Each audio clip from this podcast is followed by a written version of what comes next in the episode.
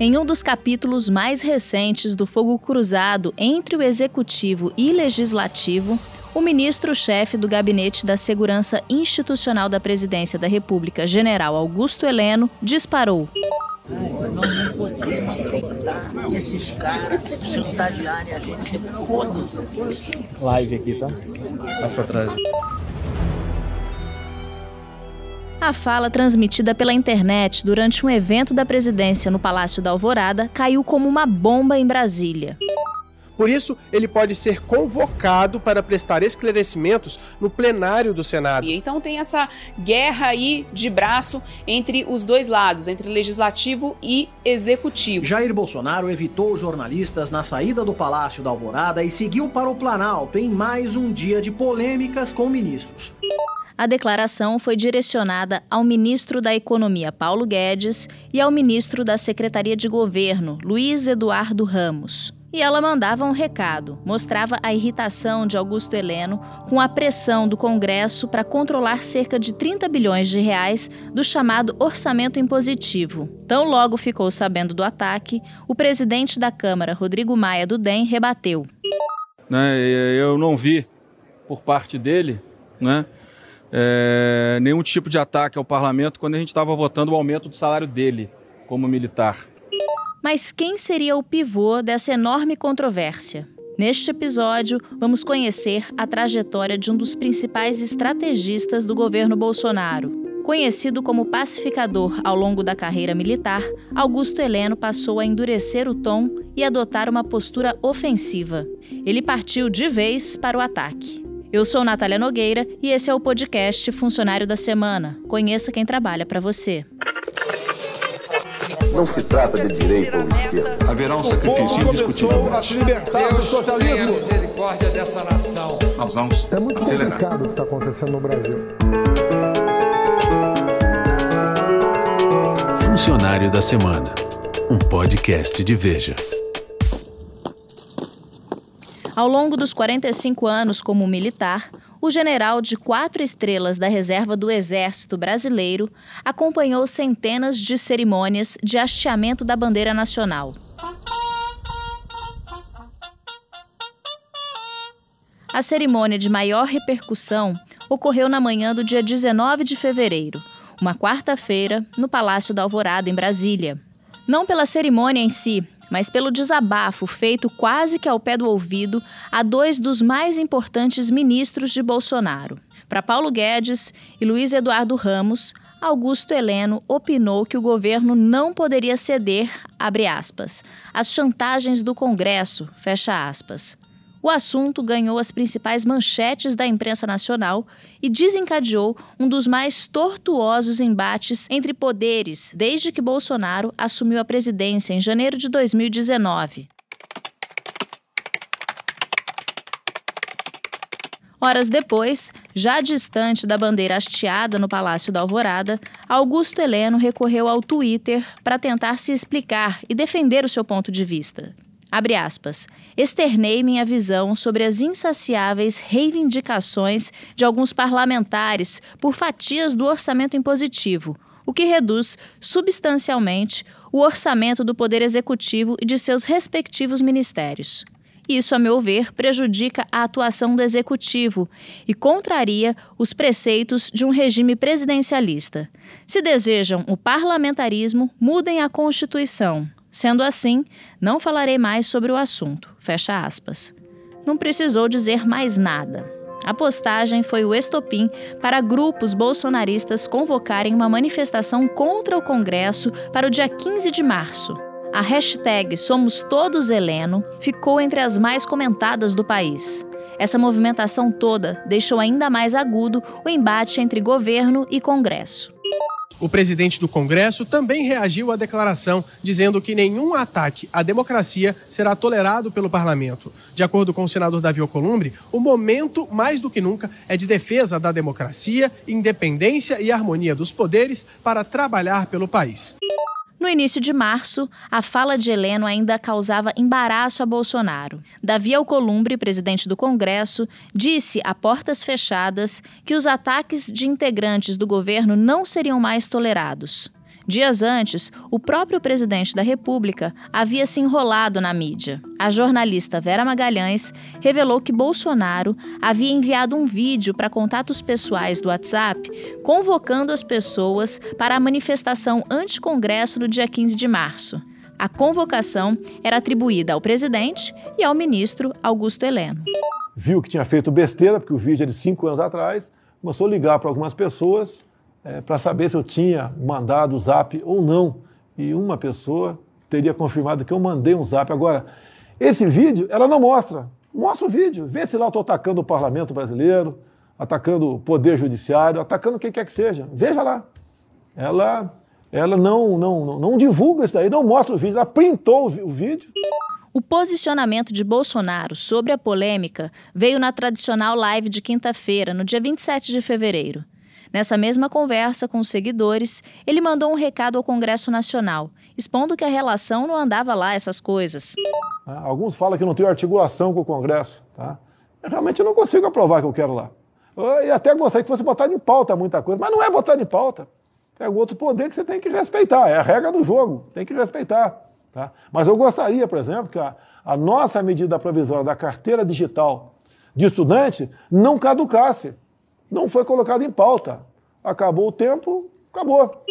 Embora a postura de Bolsonaro trilhe um caminho parecido ao de Augusto Heleno, alas do governo ligadas aos militares temem que a postura do ministro possa atrapalhar a articulação do governo com o Congresso, que é responsabilidade de outro militar, o general do Exército Brasileiro, Luiz Eduardo Ramos, ministro-chefe da Secretaria de Governo. O envolvimento do general em polêmicas centrais do governo, em tese, são vistas como inconvenientes, já que a função dele no comando do Gabinete de Segurança Institucional da Presidência da República é, acima de tudo, institucional.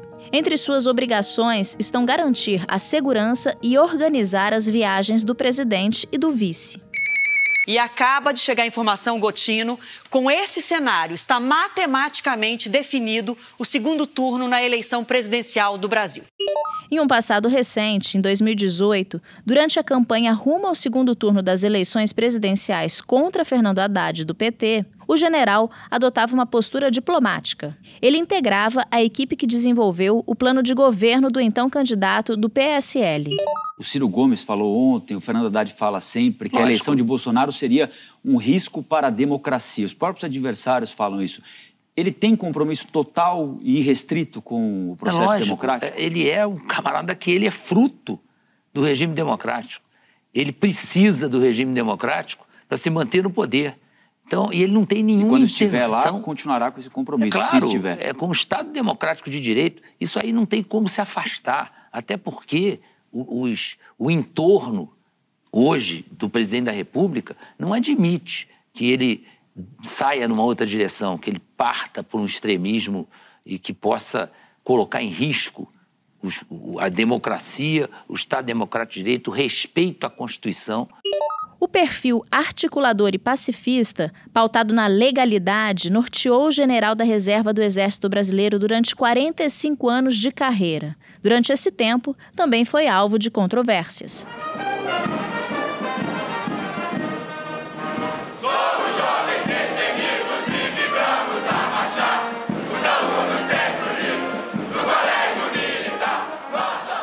Augusto Heleno Ribeiro Pereira nasceu em Curitiba, no Paraná, no dia 29 de outubro de 1947.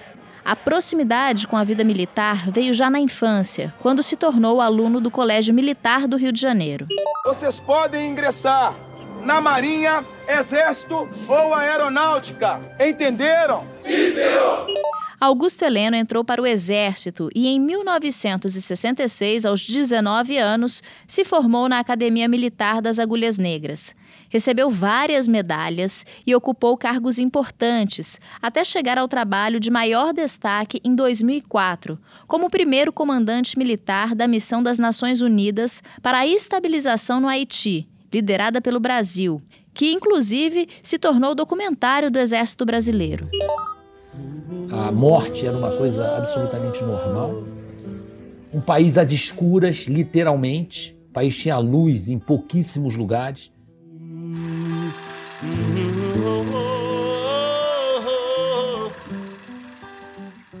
Chegando lá, eu percebi que os ex-militares, ainda que tivessem todas essas características, eles eram muito menos perigosos para a missão de paz do que os bandidos que atuavam dentro da comunidade sem compromisso com nada.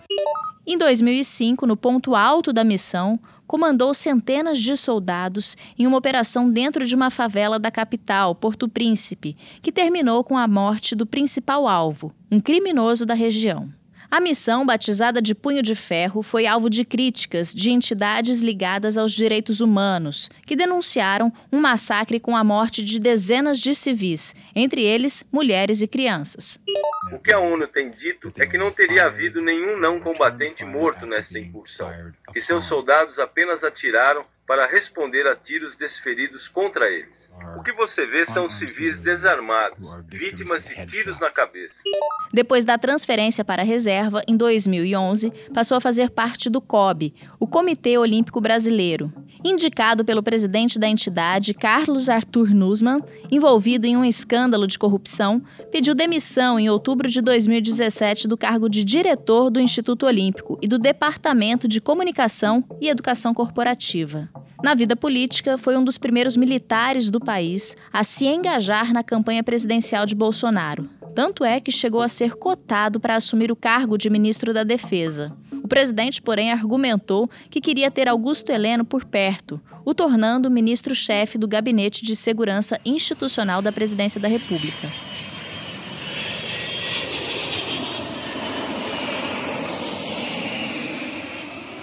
Em junho de 2019, encontrou o primeiro escândalo. A Guarda Civil da Espanha prendeu o militar brasileiro Manuel Rodrigues da Silva, de 38 anos. Ele estava transportando 39 quilos de cocaína dentro de um avião da Força Aérea Brasileira, integrado à comitiva do presidente Jair Bolsonaro o general foi convocado para prestar esclarecimentos sobre o caso na Comissão de Relações Exteriores e Defesa Nacional da Câmara dos Deputados.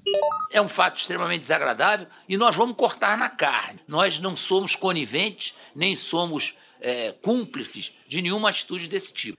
Na audiência, porém, rebateu as críticas de Carlos Bolsonaro, que havia dito no Twitter que não andava com seguranças oferecidos pelo Gabinete de Segurança Institucional da Presidência da República, justamente por episódios como o ocorrido com um militar na Espanha.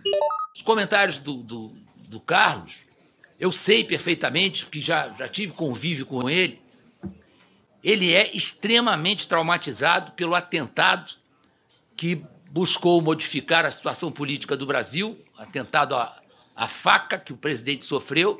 A declaração foi a deixa para o clima com o 02 do clã Bolsonaro azedar de vez. No Twitter, Carlos atacou, aspas, sou tremendamente traumatizado com o que pode acontecer com um presidente honesto em uma nação historicamente administrada por bandidos e seus fiéis acessórios. Fecha aspas. Para evitar estrago maior, o presidente da República evitou comentar a polêmica entre o filho e o ministro.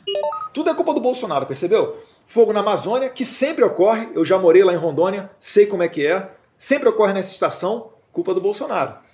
Óleo no Nordeste, culpa do Bolsonaro. Daqui a pouco vai passar esse óleo, vai ser, tudo vai ficar limpo, vai vir uma outra coisa, qualquer coisa, culpa do Bolsonaro. Se a esquerda radicalizar esse ponto, a gente vai precisar ter uma resposta. E uma resposta, ela pode ser via um novo AI-5, a fala que você acaba de ouvir é de um outro filho do presidente da República, o deputado Flávio Bolsonaro, defendendo o ato institucional número 5, tido como o mais brutal da ditadura militar, que resultou no fechamento do Congresso e na cassação de mandatos políticos. O general Augusto Heleno engrossou o coro ao repercutir a fala, dizendo que era preciso estudar como seria feita essa condução, mas que se fosse para o Brasil ficar como o Chile, algo deveria ser colocado em prática. Na Câmara dos Deputados, durante uma audiência pública realizada em novembro do ano passado, bateu boca com a deputada Samia Bonfim, do PSOL, que pediu para que ele repudiasse a declaração de Eduardo Bolsonaro. O senhor ainda não se pronunciou a respeito das declarações do deputado Eduardo Bolsonaro. Praticamente todas as bancadas aqui da Câmara fizeram um pronunciamento, o presidente da Câmara fez o um pronunciamento, várias entidades, autoridades, mas o senhor até agora não teve a oportunidade de repudiar a declaração do deputado Eduardo Bolsonaro. Eu gostaria de pedir para que o senhor fizesse isso, senão vai me parecer letra morta. Ao responder à deputada, o ministro deixou evidente que não reconhece o golpe de 1964. A fala reforçou o que o general Augusto Heleno sempre defendeu ao longo da vida militar. Para ele, o que houve foi uma revolução. Há duas visões da história do Brasil em relação ao período posterior a 1964. Para a senhora foi uma um golpe. Na minha opinião, não foi golpe, foi uma contra-revolução. E para mim é obviamente para mim, isso é uma obviedade que, se não houvesse a contra-revolução, hoje o Brasil seria uma grande Cuba. Né? Eu nem vou dizer o nome, que é um nome feio, né? o aumentativo de Cuba.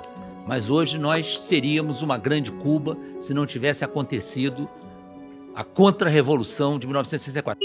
A deputada Sâmia Bonfim insistiu para que o general Augusto Heleno repudiasse a fala de Flávio Bolsonaro.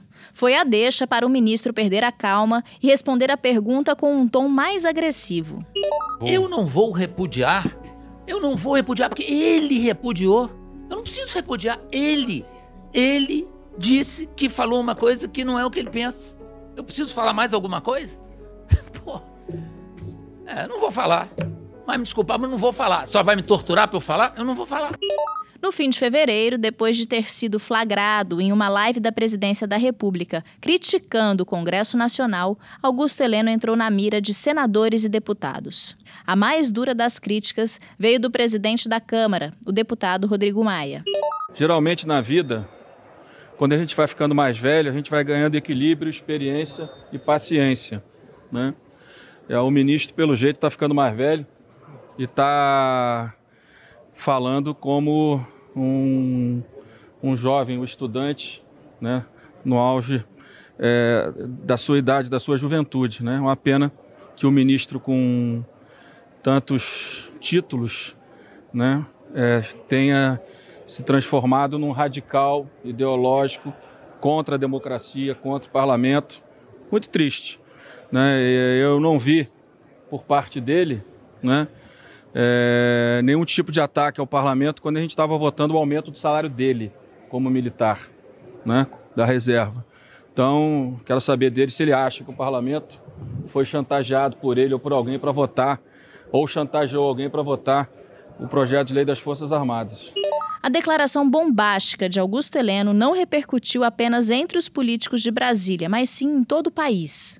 Ao defender que Bolsonaro convocasse o público para as ruas no dia 15 de março, colocou ainda mais combustível na polarização ideológica e partidária que se desenhou no país, entre direita e esquerda nos últimos anos.